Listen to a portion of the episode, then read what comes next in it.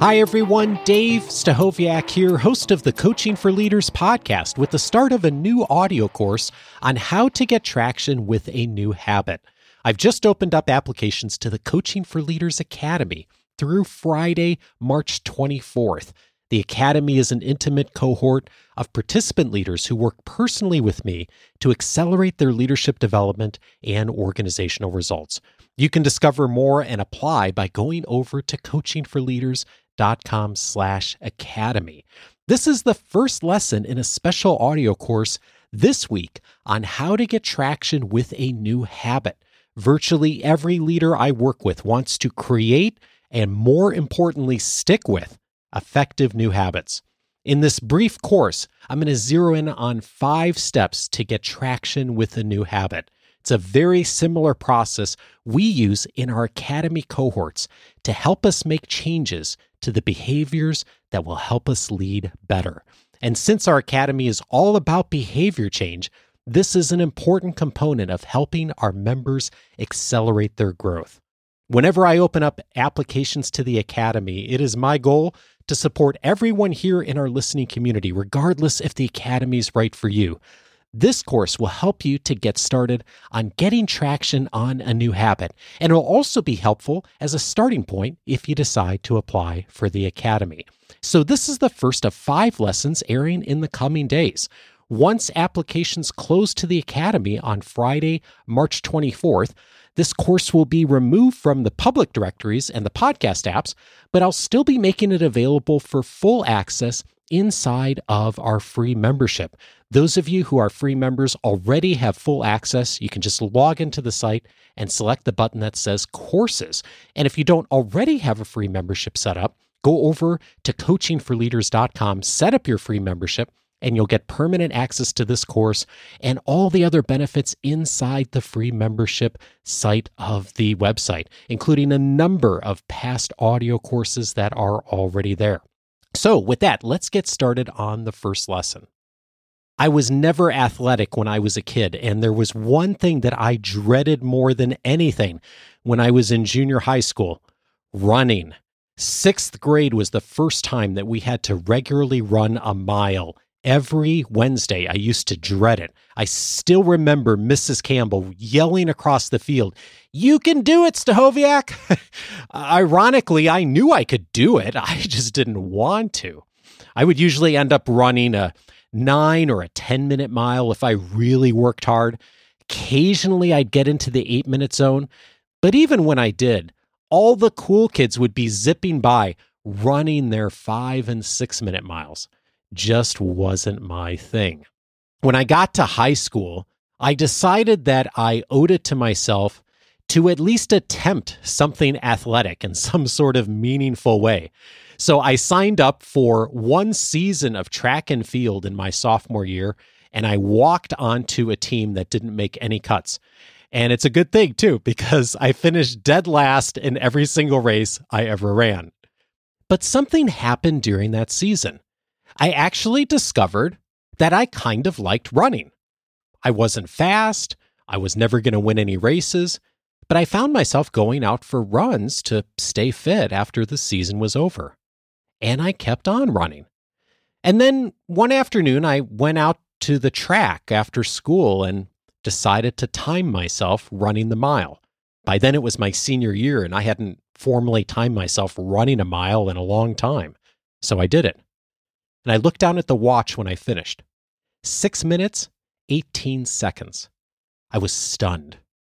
And it dawned on me holy cow, I'm a runner.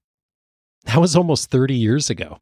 And I've thought about myself as a runner ever since. And I've also run a ton since then, but not always.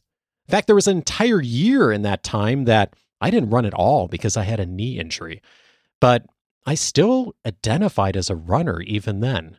And I'll probably still identify as a runner someday when I can't physically run anymore. It's been an ongoing lesson for me in the power of identity.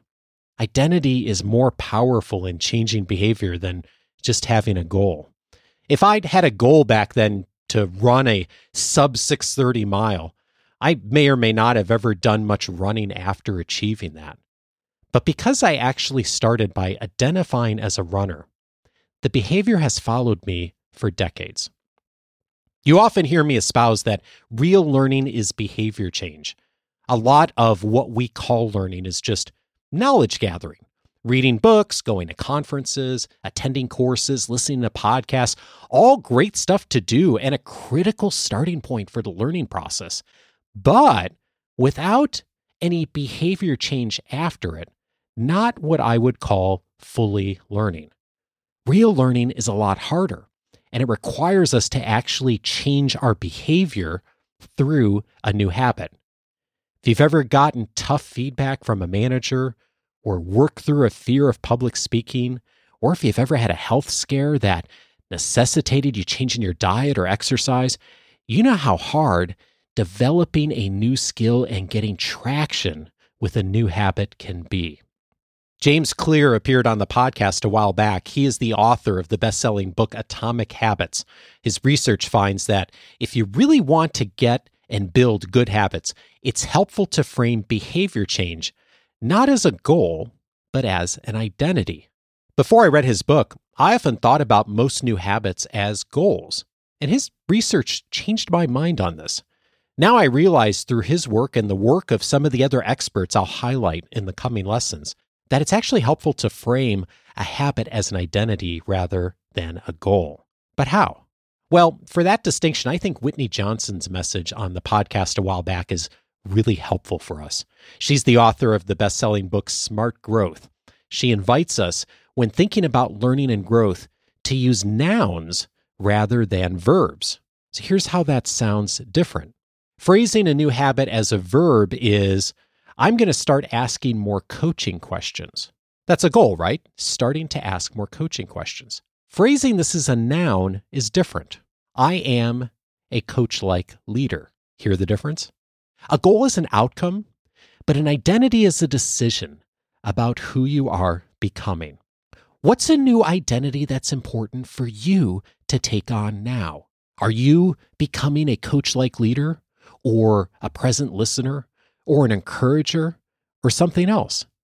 Write it down as a noun, who you are becoming. Once you do, the next steps in the coming lessons will help you move that identity into reality. When our Academy cohorts begin, we spend several weeks clarifying what's important to each leader in the coming two to three years. And then we distill the big picture down to three focus areas those focus areas then become the framework for the commitments we take on.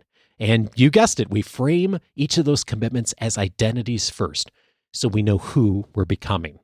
If that kind of support may be helpful to you, I invite you to discover more about the Academy and apply before Friday, March 24th. You can do so at coachingforleaders.com dot com slash academy. And if you want access to this audio course permanently, simply go to coachingforleaders.com to set up your free membership. Now that I've invited you to determine your new identity, details coming in the next lesson on how to take a daily action.